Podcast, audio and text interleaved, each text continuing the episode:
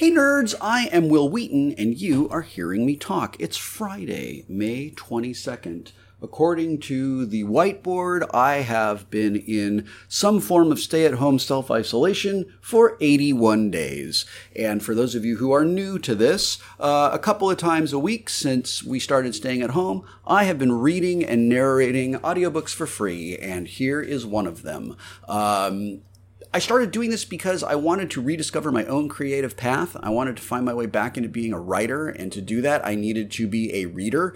And to be a reader, I kind of needed to give myself uh, a little bit of a task to do that just because of the way my mental health works. So uh, I made this choice to read uh, stuff that I've never read before, stuff that I probably never would have come across uh, if I wasn't actively looking for it, and then just share those narrations. These recordings are never edited, they're not cleaned up, there's background noise, I make mistakes. Uh, in this one today, I'm reading from a scan that's in this weird little reader at the Internet Archive, so it kind of looks like a little book. It's pretty cool. Um, but there was a weird kind of like just Java behavior um, where the uh, the I'm try I was trying to move the page around so I could keep reading, and the thing got stuck, and it's very weird. It breaks the mood. Um, but for me, that's kind of part of the fun of this. If I did this very seriously and I uh, like stopped and I started and I edited and I did all that, this would be work, and I don't want this to be work. I want this to be fun.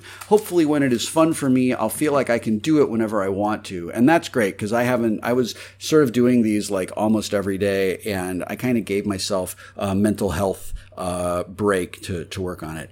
Um, so uh, let me tell you about uh, today's uh, audio narrative. Um, I really, really wanted to check out some mid century detective pulp fiction. So I went to the Internet Archive and I went to the Pulp Magazine Archive and I found an issue of Master Detective magazine that was published in September of 1947. The story is called Alibi Girl, and it is written by someone called Jack Nielsen. This is uh, there's a little picture uh, on on the page, um, and there's a there's like a badge on it, and it says a fact fiction story. um, posed by models. So I don't know if that means that this story is all fiction and they pulled together things that had happened in various cases to make the story work, or if this is a fictionalization of an actual case that happened. It is the story of a couple of detectives trying to solve a murder. I had a really fun time with it. I enjoyed the story a lot and uh, I did some character voices, which I don't usually do, but I did some character voices and letting these characters live in me for a few uh, words at a time was super fun and super satisfying. So I hope that you enjoy it, and I hope that wherever you are, you're happy and healthy. And I'll see you next time. Enjoy the story. Alibi Girl by Jack Nielsen. When Jackie Foster was murdered, men of the 3rd Detective District were not surprised. They had expected it one time or another ever since the gambler began to swell from acute delusions of grandeur. But when Big Bill Cobbett came into the headquarters building at 1 a.m. to confess to the murder, the detectives were distinctly startled. It isn't like Big Bill, remarked Detective Edward Wood. He's the type who doesn't give a hoot if his boys get mauled up in the ring as long as one Big Bill Cobbett pockets the profits. His partner, Detective Tommy O'Connor, nodded wordlessly. They walked without further remark to the inspector's private office. The desk man signaled them to go in and they opened the door. Sitting uncomfortably in a hard chair in front of the desk, flanked by two silent detectives and with a stenographer behind him, Big Bill Cobbett presented a sorry sight. In everyday life, he was unprepossessing enough. He was huge without the grace and rhythm of a tall athlete. He sported a paunch, he had a pale, colorless face, and his lips were too thick and too sensual. Now he exhibited a distinct shiner on his right eye. His nose was bloody, his torn shirt and tie were blood-stained. His thinning hair was like a ball of snarled up grayish black wire. Big Bill Cobbett looked at the two incoming detectives without greeting. He turned to the inspector and whined. What the hell could I do with Jackie's gorillas getting ready to gimme the works? Wake me- wait meekly for the party? Oh no, not this bird. I thought maybe Jackie'd listen to reason, so I'd go to his place in just a minute, the inspector interrupted. He waited for Wood and O'Connor to draw chairs closer to the desk, and he said, At the beginning, please. Why did you kill Jackie Foster? Tain't my fault, Corbett said. It's an accident. Jackie attacks me, and I gotta defend myself, see? So why should Jackie Foster attack you? the inspector demanded. Search me. Jackie and me, we ain't been no friends since the Philly job. Know what? The inspector said nothing. Corbett went on. We fix it so my boy gets KO'd by Pete Rico. He's Fred O'Reilly's kid, see? Well, Pete, he's such a tomato to my boy, can't help KOing him instead. Jackie loses five grand in bets and holds it against me. Go on, the inspector invited. Well, Jackie, he takes his revenge. He tells other fight pilots it ain't going to be healthy for them to do business with me, and I ain't had none for a couple months. Then Jackie lets it be known that he's going to put me on the spot. Out of the corner of his eye, the inspector saw Wood nod, confirming the Jacobs Beach, Mad- Jacobs Beach, Madison Square Garden gossip. Cobbett continued, I think maybe Jackie and me, we talk it over like reasonable men. So I go to his place. But Jackie ain't in no mood to listen to reason. He attacks me. I grab something. I don't remember what happens after that. Next thing I remember, I am holding a lamp in my hands and Jackie is down. He is bleeding to death. What time was it? The inspector demanded, studying Big Bill intently. Midnight. How do you know? the inspector asked, sharply. There's a clock in his room, see? Jackie lies between the clock and me, so I can't help seeing it. Sure it was midnight? Sure as my name's Big Bill Cobbett? The inspector leaned back and inclined his head to the door. Okay, take him away. A detective escorted Cobbett out of the office. After the door closed, the inspector turned to Detectives Wood and O'Connor. Your job, since Jacob Beach is your beat. Lend homicide a helping hand, and it's mutual. They ought to be at Jackie Foster's place by now. Got his address? Detective Wood nodded. Yes, sir. That's all.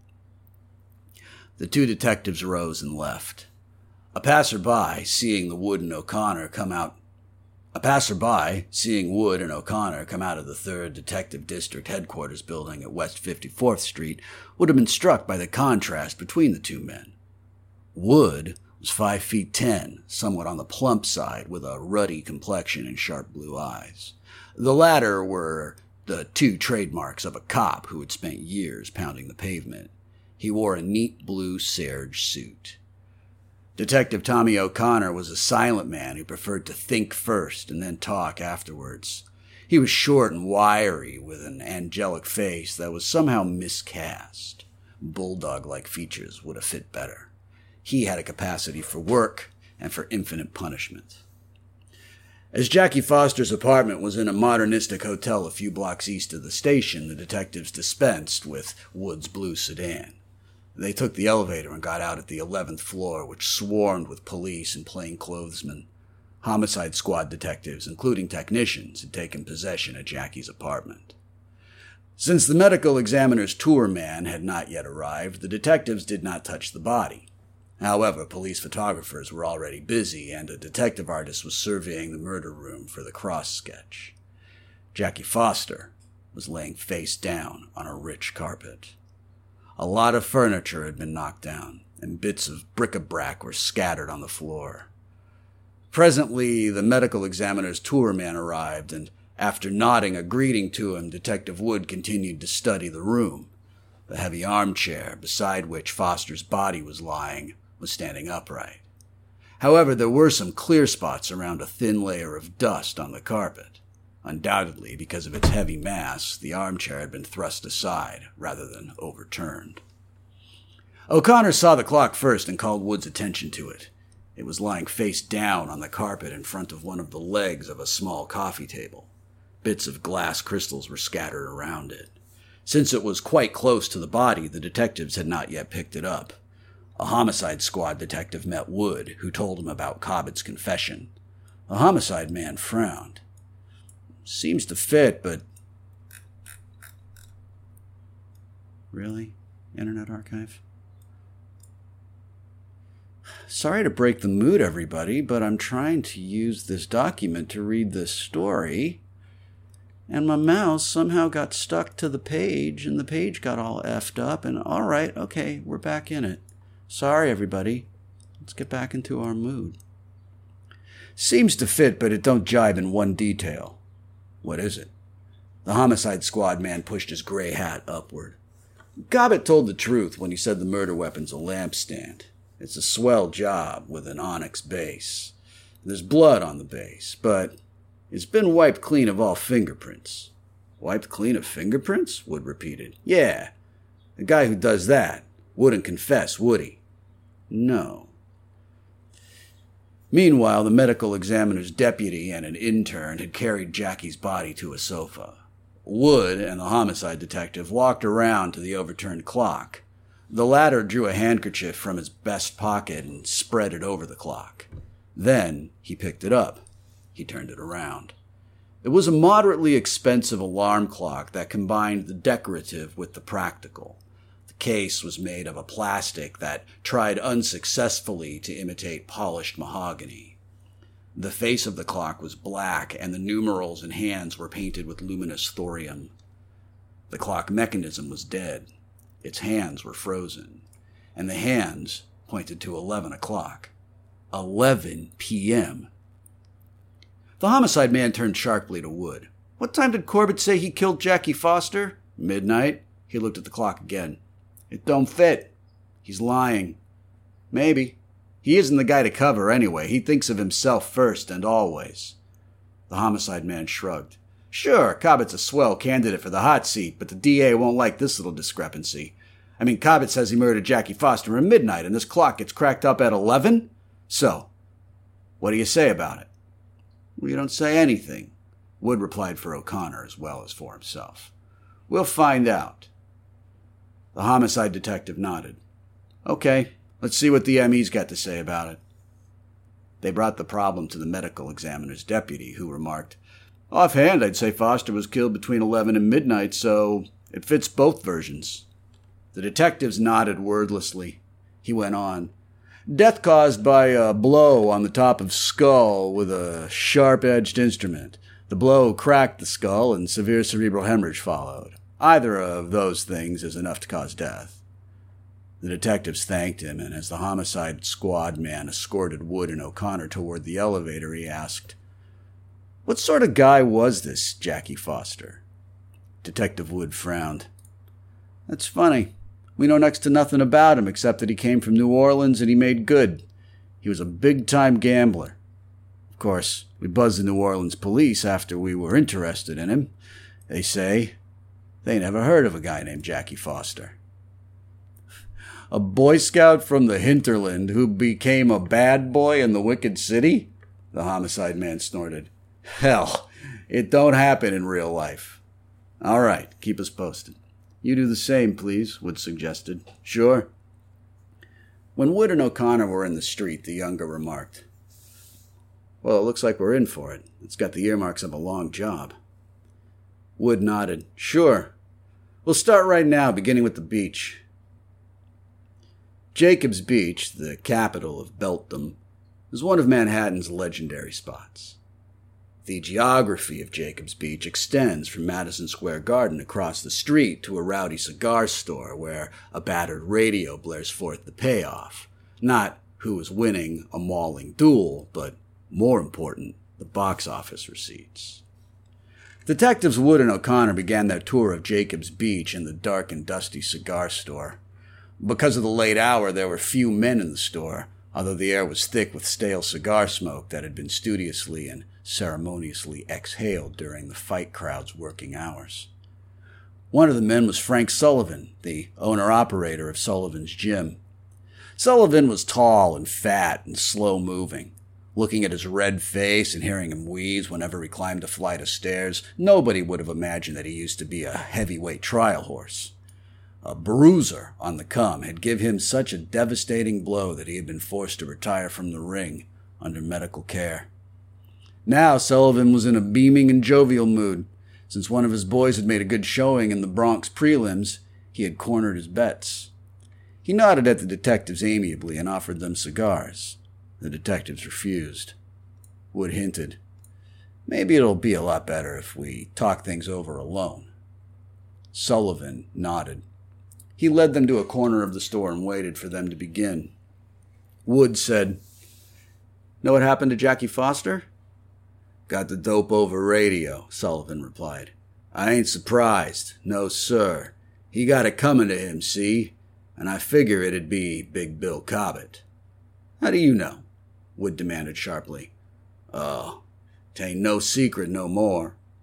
Big Bill and Fred O'Reilly make a proposition on a Philly show. Hmm, let me set you right. I ain't got nothing to do with the phony setup. I don't let 'em do that kind of business in my place, see? All right. They let Jackie in the secret. That's Jimmy Callahan. He's Big Bill's boy. Gets KO'd in the fourth. Well, you know what happened in Philly. That on the level? O'Connor asked. Ah, uh, you know Pete Rico ain't such a ham. Anyway, Jackie loses five grand and he blames Big Bill of double crossing him. That isn't what I asked you, Wood said. I mean, how do you know it'd be Big Bill who'd croak Jackie? I got a pair of eyes, brother, Sullivan said. I can see something's up when Big Bill comes to my place. Let me see. Uh, it's 11. Yeah, remember it, 'cause Louis McGowan's man comes too and tells me his boss ain't going to forget the tip I gave him. Wait a minute, Wood said expressionlessly. Tonight? Yeah. Big Bill comes to my place tonight. It was 11, as I said, and he wasn't looking his usual self. Nervous, like a guy who's hopped up to murder or steal, if you get what I mean. How long did he stay? Ten minutes. He looks around at the kids like he ain't interested, and he leaves. I think he came here. Continued on page 59.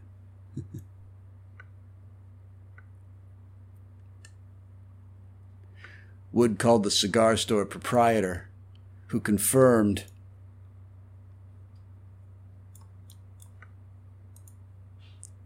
that the page numbers in this viewer and the page numbers in the document are not the same. Confirmed Sullivan's statement. Sure, Big Bill comes here about 11:10. He buys a couple of cigars and he goes out with O'Reilly. Where's O'Reilly? In his place, maybe. Let me see. It's 3 a.m. Tain't his usual bedtime till 4. Maybe you can catch him. Wood nodded. He entered the cigar store's single telephone booth and dialed O'Reilly's number. In a moment, he heard the answering call. Wood speaking, he said. Wood? O'Reilly said. Ah, I ain't done nothing illegal. I want to see you right away, Wood replied. Right away. Give me ten minutes? Okay. Fred O'Reilly lived in a threadbare hotel at West 44th Street and 8th Avenue. It was the type that charged a dollar a day for a room consisting of an iron bed, a dresser, and a hard chair. When the two detectives entered, O'Reilly's room had its hair down. Cigarette butts overflowed an unhappy ashtray and decorated the floor. O'Reilly was a scrawny man with watery red eyes, and he clamped the remains of a cigar between his yellowed teeth. Well, what do you want? I got my rights, he added. Sure, except in a murder case, Wood said dryly. Tain't my fault. Well, who got croaked? Jackie Foster, murdered by Big Bill Corbett. O'Reilly sat down thoughtfully. Big Bill means it after all. Will you explain? Wood said. Oh, I meet Big Bill in the cigar store, see? He walks me to my place. He wants to do business with me, but I ain't gonna risk my neck with Jackie Foster around. He'd rub me out if I cross him, see? So I tell Big Bill, he says, Jackie ain't gonna be around no more. What time was it? Well, I know one thing for sure. I tell him he's got a scram at 11:45 on account of I'm expecting a guest, see? So he scrams. What business did Cobbett want to do with you? What business did Cobbett want to do with you? It's about the Philly job, O'Reilly said. The phony setup? Business, O'Reilly said blandly. Just a business proposition. My boy gets KO'd in Philly first, then he wins in Chi. That's his hometown, see? Sort of like the local boy getting revenge with gallery birds rooting for him. Why'd you call it off afterwards? O'Connor demanded. Jackie Foster said he don't like it, O'Reilly replied calmly. So, what can I do? I gotta play ball with the right guys if I want to do business in town, see? Whose idea was the Philly job? Wood asked. Big Bill's. Dumbest thing we ever did. Big Bill loses everything, and now he's going to stand a murder rap. How about you? Jackie raided my stable. Oh, well, I can build all over again, but it takes lots of time. Jackie didn't hold it out against me on account I didn't make a big pile, just 3C. Wood said derisively. Scared of Jackie? Sure, O'Reilly said without batting an eye. Besides, I figured I'd spread a grand around in bets when my boy gets a comeback in Chi. Well, he ain't done. Well, he ain't done that, and I ain't got him no more. Woods Wood shoved his hat back slightly. Who's Big Bill's current girlfriend? O'Reilly stared at Wood. Then he exploded into a loud guffaw. Well, if it don't beat the Dutch, you coppers ought to know better asking me that. Okay, Big Bill used to go around a lot with Flora, but she gave him the gate a couple of weeks ago. He ain't been going steady since. Has he got any special pal? O'Connor asked. Sure, one guy. Big Bill Corbett's in love with him, and his name's Big Bill Corbett, O'Reilly responded sarcastically. You get your boys back now that Jackie's gone west? O'Connor said. O'Reilly shrugged. Most likely no. You see, Louis McGowan gets Jackie's business and adds it to his. Wood nodded. All right, that'll be all for the present. We'll want to see you later. You'll have to stay around. I'm in the cigar store most of the time. If I ain't there, you'll find me in Sullivan's gym. Got a kid training there, see? So long. The two detectives left O'Reilly without further word. In the street, they drew a sharp breath of air with relief, as if glad to rid their lungs of the musty smell of the distressingly sad hotel. It's a queer case, all right, O'Connor remarked. Wood nodded. Cobbett says he killed Foster at midnight, yet we know there was a fight to the death in Foster's place at 11, and Foster lost. In other words, evidence says he was killed at 11. That's when Cobbett's got a perfect alibi. O'Connor nodded and walked silently alongside his older companion. Then he asked, You were figuring on Cobbett shielding somebody? It's only a chance, Wood responded. How about buzzing Louis McGowan? O'Connor suggested. He's got a swell motive. He inherits Jackie Foster's empire. Foster was his best friend, Wood remarked. All right, here's what we do. We'll put Corbett on the pan. No, not now, but tomorrow afternoon. Give him time to think things over. If he's given us a song and dance, we'll catch him when he slips. Swell. The new day began bright and clear. However, it was one of those New York City dawns that promise too much and consequently become disgustingly wet. Thus, when Detectives Wood and O'Connor reported to headquarters, their raincoats were dripping generously. They told the story to the inspector, who agreed with their tactics. He added, I think you ought to see Mr. Edwards. He's the assistant prosecutor who's handling the case in the DA's office. Because the streets were wet and slippery, it took longer than usual for Wood to drive to the criminal courts building near Foley Square. Presently, they were closeted in Edwards' office, and after hearing the story, Edwards agreed to have Cobbett brought into his office. While waiting for Cobbett, Edwards fished a dossier envelope out of a desk drawer. He opened it and took out a wad of vari-colored tickets, which he gave to Wood. The detective studied them quickly. They were the kind of punctured complimentary tickets which fight managers give out to the right people if they expect to do any more business in a particular town. Each of the tickets was for a two bit show in New Orleans from five to eight years ago. Wood passed the tickets to O'Connor without word and looked questioningly at Edwards. The assistant prosecutor said, Foster kept them in a safe box with a lot of greenbacks and negotiable bonds. Know anything about him? Wood shook his head. Jackie Foster was a mystery man. The New Orleans police don't know him at all. All right, Edward said, disappointed. Anyway, we've sent a wire to New Orleans about these fights. Presently, a uniformed policeman ushered Big Bill Cobbett into the office. Wood noted sardonically that the prisoner had changed overnight. A gray prison shirt replaced his bloody one, and his face was clean. His shiner had stopped swelling and was already darkening. Edwards nodded at the chair in front of the desk. After Cobbett sat down, Edwards said, I've read your confession. There are several points I'll want you to fill in. However, I must warn you that anything you say will be held against you. Big Bill Cobbett nodded wordlessly. What were your motives? What were your movements before the murder? asked the prosecutor. The movies, Cobbett replied, and paused with a grin.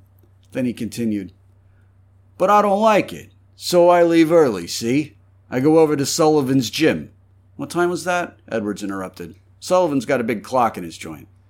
I stay, eh, let me see, 10 or 15 minutes. Then I go to the cigar store. I want a couple of stogies. See, I meet Fred O'Reilly. I go to his place for a drawing session. He tells me I gotta leave by 15 to 12, so I do, and I go over to Jackie Foster's place. What time did you get there? Midnight? The rest of the questioning was desultory. Cobbett stuck to the midnight murder and repeated several times that he killed in self defense. Finally, Edwards had the policeman take him back to the detention cells. Wood remarked, The chump! He'll be in the clear if he'll forget midnight. Then the telephone rang. Picking it up, the prosecutor talked earnestly for a few minutes. When he hung up, he grinned wryly. We got an anonymous tip this morning. Said Louis McGowan saw Foster after midnight and left in a hurry. I sent a man to check it. He's reported that there's plenty of confirmation. Good, Wood said, rising. At least we've got a new lead. Just a minute, Edward said. Any idea who the anonymous tipster could be? Fred O'Reilly, maybe? He'd feel a lot safer with McGowan out of the way. All right, give me a ring. Right. Leaving the criminal courts building, the two detectives entered Wood's sedan just as it stopped raining and blue sky was beginning to show in the west. Wood drove the car northward through Center Street wordlessly.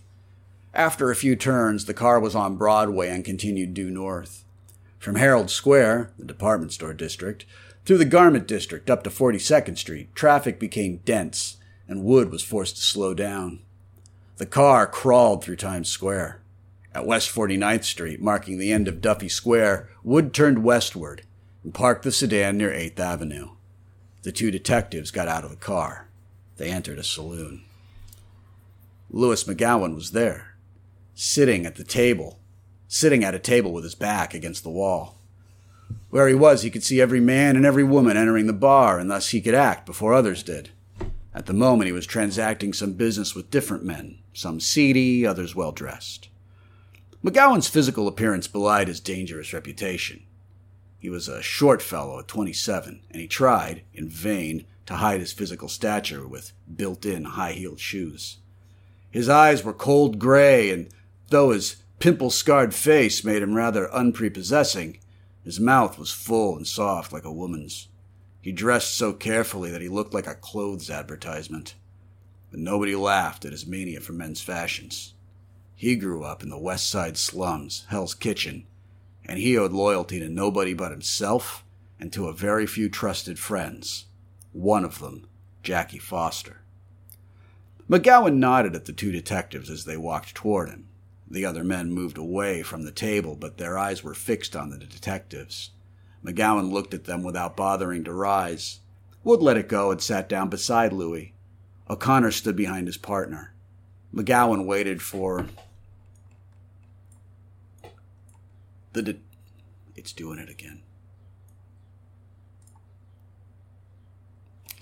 McGowan waited for the detectives to speak, but Wood did not oblige.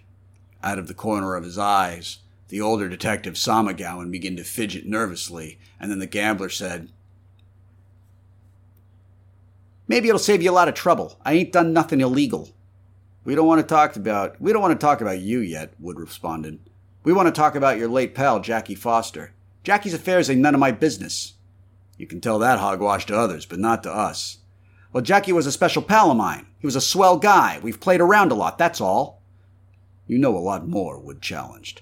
For instance, how come he got bumped off? McGowan shrugged. Big Bill Cobbett sang, didn't he? What more do you want? We want to hear what you've got to say about it. For instance? Wood drew a deep breath. Did Jackie Foster know that Big Bill was playing him for a sucker? McGowan shot a quick glance at the detective. Maybe so, maybe not. You know, Wood said sharply. There was a moment of silence, and then McGowan said, Okay, I ain't gonna stall. Sure he did, but that's all I'll say. I never stooled on nobody, even if he is dead, and I ain't gonna do it in the future. You won't talk? I ain't no stool pigeon. Woods smiled grimly. You've another thought coming. Listen, this is a murder case.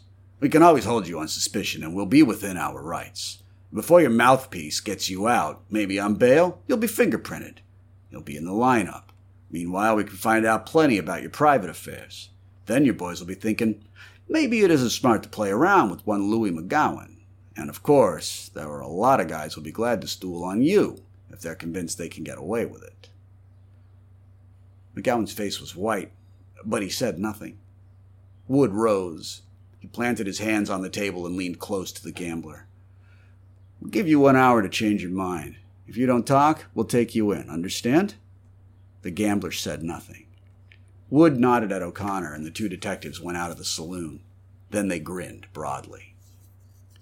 One hour later, Wood and O'Connor entered an expensive brownstone apartment house on West 51st Street, just on the edge of Radio City. McGowan was in his apartment waiting for them, as they had expected. The gambler had to keep up a front in the public at all costs because his was a dangerous game. A suspicion of squealing, no matter how innocent it may be, became a death warrant. In private, however, he was no different from a common grifter.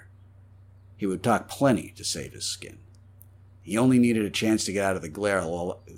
He only needed a chance to get out of the glare of limelight where hostile ears were wide open. After preliminaries were over, McGowan said, Sure, Jackie knew he was double crossed by Big Bill. Sure, you see, he was suspicious, so he put O'Reilly on the pan. And O'Reilly squawked plenty. He dished out all the dough he made at Jackie's expense to save his skin. What was O'Reilly's haul? O'Connor asked. 5C, McGowan said contemptuously. He's always a small bit player. And Big Bill Corbett? Three grand. Wood interposed. There's a rumor Jackie put Big Bill on the spot. Did he mean it? Sure, he was going to give Big Bill the works at the right time. You see, Jackie got a nasty habit of worrying his his customers sick before shooting. One more thing. What would you have done if Big Bill didn't sing? McGowan looked sharply at Wood. Sorry, I don't like to get in trouble. We can always find out what you did when you heard Big Bill croak Jackie. We got our sources. McGowan was silent for a moment. Then he said slowly, Jackie was my best friend. Wood smiled mirthlessly. If that's so, then what the hell were you doing in Jackie's place after midnight? You found out so soon, Jim McGowan said. I expected you to anyway. Okay, listen. I was going to pay Jackie a social visit. No harm in it, is it? Well, I found Jackie croaked. I figured it'd be mighty unpleasant for me to stay, so I took a powder. But I ain't touched nothing, honest. The detectives did not say a word, and McGowan became worried. Listen, I got plenty of reason to lam. Suppose I stayed and you bulls pinched me. Eh, swell chance I'd get to be in the clear with the papers screaming bloody murder about me. And citizens read the papers, citizens of the jury, so they'll be convinced I done it before my mouthpiece gets a chance to prove I ain't done it. Still, the detective said nothing. McGowan looked at them with his pale eyes steady. Anyway, you ain't got nothing on me. You see, I have a date at 11 last night. I, I called for Ellen Arthur. She's a showgirl at the Drew Theater. I took her to a chop joint, Lin Fu it's called. Then I took her home just after midnight. She's a good girl, not like the Molls I used to know. Wood said accusingly, How the hell do you know Jackie was murdered at 11 o'clock? McGowan looked at them sharply and his face was white, but he said nothing. Wood continued slowly. We didn't tell the press that Jackie was murdered at 11 o'clock. Nobody knows outside the police and the DA's office, except the murderer, of course. And you come forward with an 11 o'clock alibi without asking you. How come? McGowan remained stubbornly silent. All right, Wood said. You've elected yourself number one suspect. Uh, You know what time Jackie was murdered, and you've uh, a swell motive. Got any objectives? Got any objections? Yeah, McGowan said, with a calm, almost fatalistic voice. I ain't killed Jackie. He's my best friend. Then how the devil do you know he was murdered at 11? Then how the devil do you know he was murdered at 11? McGowan did not answer. Wood rose and said, Okay. We'll turn you in on suspicion. Don't do anything funny, because the DA and the boss know we're seeing you, understand? McGowan nodded. He put on his top cap, put on his top coat, and went with the detectives to their sedan. Fifteen minutes later, he was booked. Afterwards, Wood and O'Connor reported to the inspector. He suggested that they check McGowan's alibi so that if it were weak, he could be arraigned for murder rather than held on suspicion. The two detectives began with the Drew Theater. And McGowan's alibi proved to be as tight as Big Bill Cobbett's. The new confusion started to snowball when the detectives questioned the Drew Theater watchman. He knew Louis McGowan very well since the gambler was a frequent visitor, coming almost every night for Ellen Arthur and taking her home. The showgirl was backstage preparing for rehearsals and her testimony checked with McGowan's, except for one minor detail. The show's over at 10:45, Ellen told them. That's when Louis always comes. It doesn't take me long to change clothes, so we must have left at about 11. What time did you get home? Connor asked. 5 to 12. We don't eat a big dinner unless we're planning to stay up late, but that's only Saturdays. The detectives thanked her. Since Lin Fu's was just across the street from backstage of the Drew Theater, they saw the manager. He said that Louis McGowan always paid a month's bill in advance. In this case, he only had to sign the checks. He looked up at last night's checks and found McGowan's. There was no time on it, though, but the manager promised to ask the night waiter. Wood and O'Connor left Lin Fu's in a daze. The murder complex was getting more and more complex. The murder case was getting more and more complex. Here they had two suspects, each with a beautiful motive for murder. Each man had been in Jackie Foster's apartment on the night of the murder. Big Bill Cobbett confessed that he had smashed Foster at midnight. Bill, Big Bill Cobbett confessed that he had killed Foster at midnight. The smashed clock showed that the death struggle had taken place at 11. To top it off, Cobbett had an absolutely unbreakable alibi for that time. Only the police and the murderer knew that Jackie Foster had been killed at 11. Louis McGowan knew too. On the other hand, McGowan had a perfect alibi for that time as well. As the detectives walked toward headquarters, they continued to debate without getting anywhere. Suddenly, Wood stopped. He said slowly, I have it. The clock. It doesn't jibe at all. What do you mean? Say, do you remember where it was lying?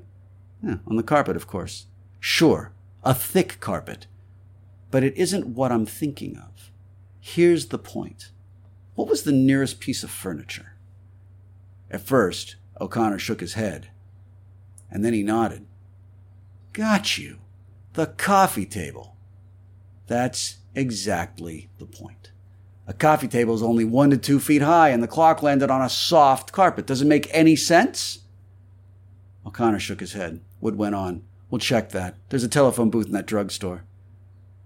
The detectives entered the drugstore and found an empty booth. Wood dialed Spring 7 3100 and gave the homicide squad extension. After he got an answer, Wood explained the latest developments. He added, Please look up the photos and cross sketch. I want to know how far the clock was from the coffee table. And of course, how high is the table? In a few minutes, the homicide squad man answered, You're right. It does look like the clock fell off the coffee table, and it's only one and a half feet high. It landed on a thick carpet. See what I mean? It couldn't have been broken that way, Wood said earnestly. Obviously, somebody stepped on it. Agreed. Here's what we'll do. We'll get Foster's shoes, and of course Corbett's and McGowan's. We'll examine them for glass particles. Thanks. I'll be down soon. As the detectives were only a block from headquarters, they reported to the lieutenant. Pretty good work, the lieutenant complimented. Mr. Edwards phoned and says he has an answer from New Orleans. Wants you to follow it up since you know Jacobs Beach. Wood nodded at O'Connor. Your job. Tell Edwards what we've found so far. I'll be in his office as soon as the clock angle's cleared up. O'Connor rose and left.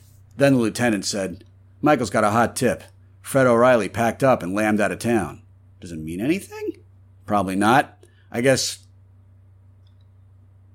I guess McGowan's boys found out that he tipped off the DA, that's all. After that, Wood drove his car downtown to Center Street. The homicide squad captain had evidently been expecting him, for he left word for him to call at the laboratory. Laboratory technicians had just taken a, phyto, a photomicrograph, and as they had not removed the slides, they invited him to look into the comparison microscope. He did. He saw two fields side by side with jagged edges of glass enlarged several times. The crystal structures of the two samples of glass were absolutely identical. One set from the clock and the other from a rubber heel, the technician said. Glass particles embedded in that heel, I mean. Whose? McGowan's. The captain joined them and Wood talked to them for a long time. Then Wood said, I'm going to put McGowan on the pan. I'll make him tell the truth. The captain nodded. Case almost cleared. Right. The captain escorted Wood to the detention house and obtained an office for him. Then a uniformed policeman led McGowan into the office. The policeman left, but he remained on guard outside of the door. Wood offered McGowan a cigarette, which the gambler accepted. After lighting the gambler's cigarette, Wood said accusingly, You've been lying. Lying like hell. What's the idea? My alibi? No. Wood studied the gambler for a moment. Now, why the devil did you set the clock back to 11? McGowan sucked a sharp breath with surprise. How did you find out? What the hell do you think we took your shoes for? We didn't want them except to see if there was any glass in it. And I know what happened. You found Jackie Foster dead, as you told me. You were afraid you'd be suspected because people saw you come in. So you set the clock back to 11. You smashed it to make it look like your pal was killed at that time. While the detective talked, McGowan lowered his head and nodded wordlessly, and then Wood exploded.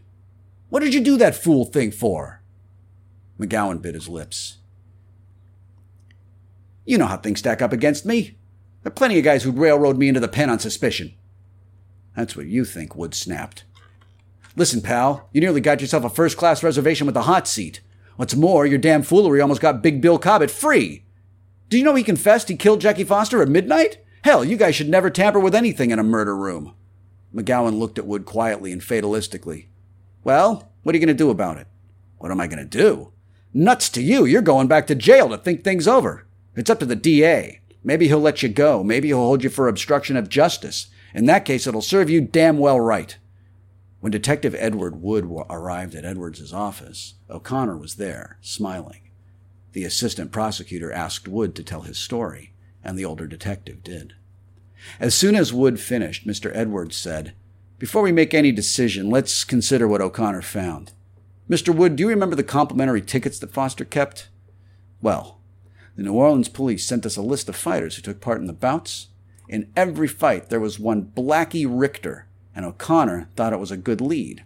He went to the sporting publications, all right. O'Connor took a large photograph from the prosecutor's desk and passed it to Wood. The picture was of a fighter in the traditional pose. As the older detective studied the picture, he had it. Blackie Richter and Jackie Foster were one and the same man. It's perfectly clear now, Woods said with a widening grin.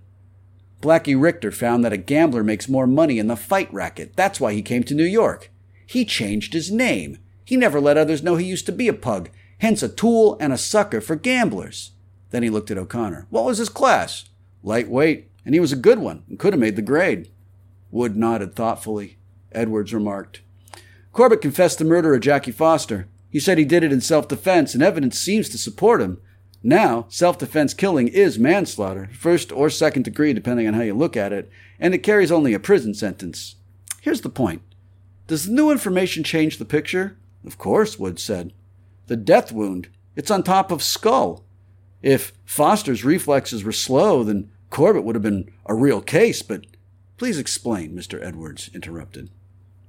All right, consider the position of the death wound. If Jackie Foster was facing Big Bill in a fight, he'd have ducked, and there ought to be a blow on the shoulder, or maybe on the side of the face, to show in the ME's report. Well, we saw none, and I'm sure there's no mention in the ME's report either. The prosecutor nodded, and Wood went on. That is, of course, assuming Big Bill hit Foster more than once. Now, the death wound would fit well if Foster's reflexes were slow, but we've evidence that Foster used to be Blackie Richter, a good lightweight fighter. Think of this a lightweight is the fastest fighter in the ring. This can mean only one thing Jackie Foster was attacked from the rear. Here, the death wound fits. From rear on top of skull. In other words, it's a premeditated murder. Edwards objected. Cobbett had a nosebleed. The defense will certainly harp on it. You know, well, wait a minute, Mr. Wood. I understand what you were going to say, but I want to impress you with an important fact. It's my job to convince the jury. Well, a bloody nose and a mouse, that's a dead giveaway. Wood grinned, nodding at O'Connor. You got it once. Tommy O'Connor grinned sheepishly. I got socked on the nose. It was in the gym, of course. Nothing happened except it felt a lot uncomfortable, so I blew my nose and got a swell shiner. There's a blood vessel running from the nose to the eyes. It's punctured when a guy gets a good sock on the nose, Wood said. Here's the way it worked Cobbett socked himself on the nose. Then he blew his nose plenty, not only to raise blood, but to grow a shiner or two. He ought to know since he's a big fight manager. In other words, Cobbett's story blows up in his face. How about proving it to the jury? Edwards insisted. Don't forget, the average jury doesn't know. Oh, I can get a lot of pugs on the witness stand, Wood said. They'll all say they got blinkers that way in the sparring ring. All right, here's our case, Edwards said. Big Bill Cobbett knew Jackie Foster was gunning for him. He was determined to kill Foster first to save his life. In other words, he planned it, and that makes it a first degree murder. He went to Foster's place around midnight. Somehow he got behind Foster and crowned him. He wiped fingerprints off the murder weapon, the onyx lampstand. He had intended to flee, no doubt, but he remembered that Foster had a gang of strong armed men. What was more important, Foster was Louis McGowan's best friend, and McGowan was alive to get him.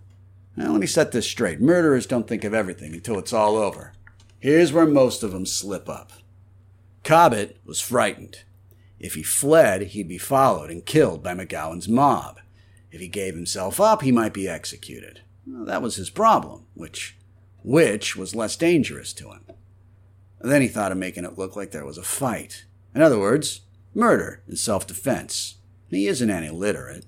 He'd have read the papers. Murder in self defense means only jail. That was his cue, and he acted. He upset the furniture. He wrecked the place. But in his haste, he forgot that he had wiped fingerprints off the onyx lampstand, a suspicious thing. Next, he inflicted wounds on himself. He went to the police station to confess he killed Jackie Foster in self defense. Meantime, Louis McGowan came into the apartment and found the body. He was frightened because suspicion of murder was dangerous to him. So he set the clock back to 11 when he had a good alibi and smashed it. They put Bill they put Big Bill Cobbett on trial. They allowed him to repeat his confession, and then they proceeded to tear the defense's case to pieces. The defense lawyer fought valiantly. He hauled Louis McGowan on stand, but thanks to Ellen Arthur's truthful answers to Wood's questions, his alibi stood up. The lawyer only proved that McGowan had acted foolishly. The jury returned a verdict of guilty of first degree murder. Big Bill Corbett was sentenced to death in Sing Sing Penitentiary. His lawyers appealed, but the Court of Appeals turned them down.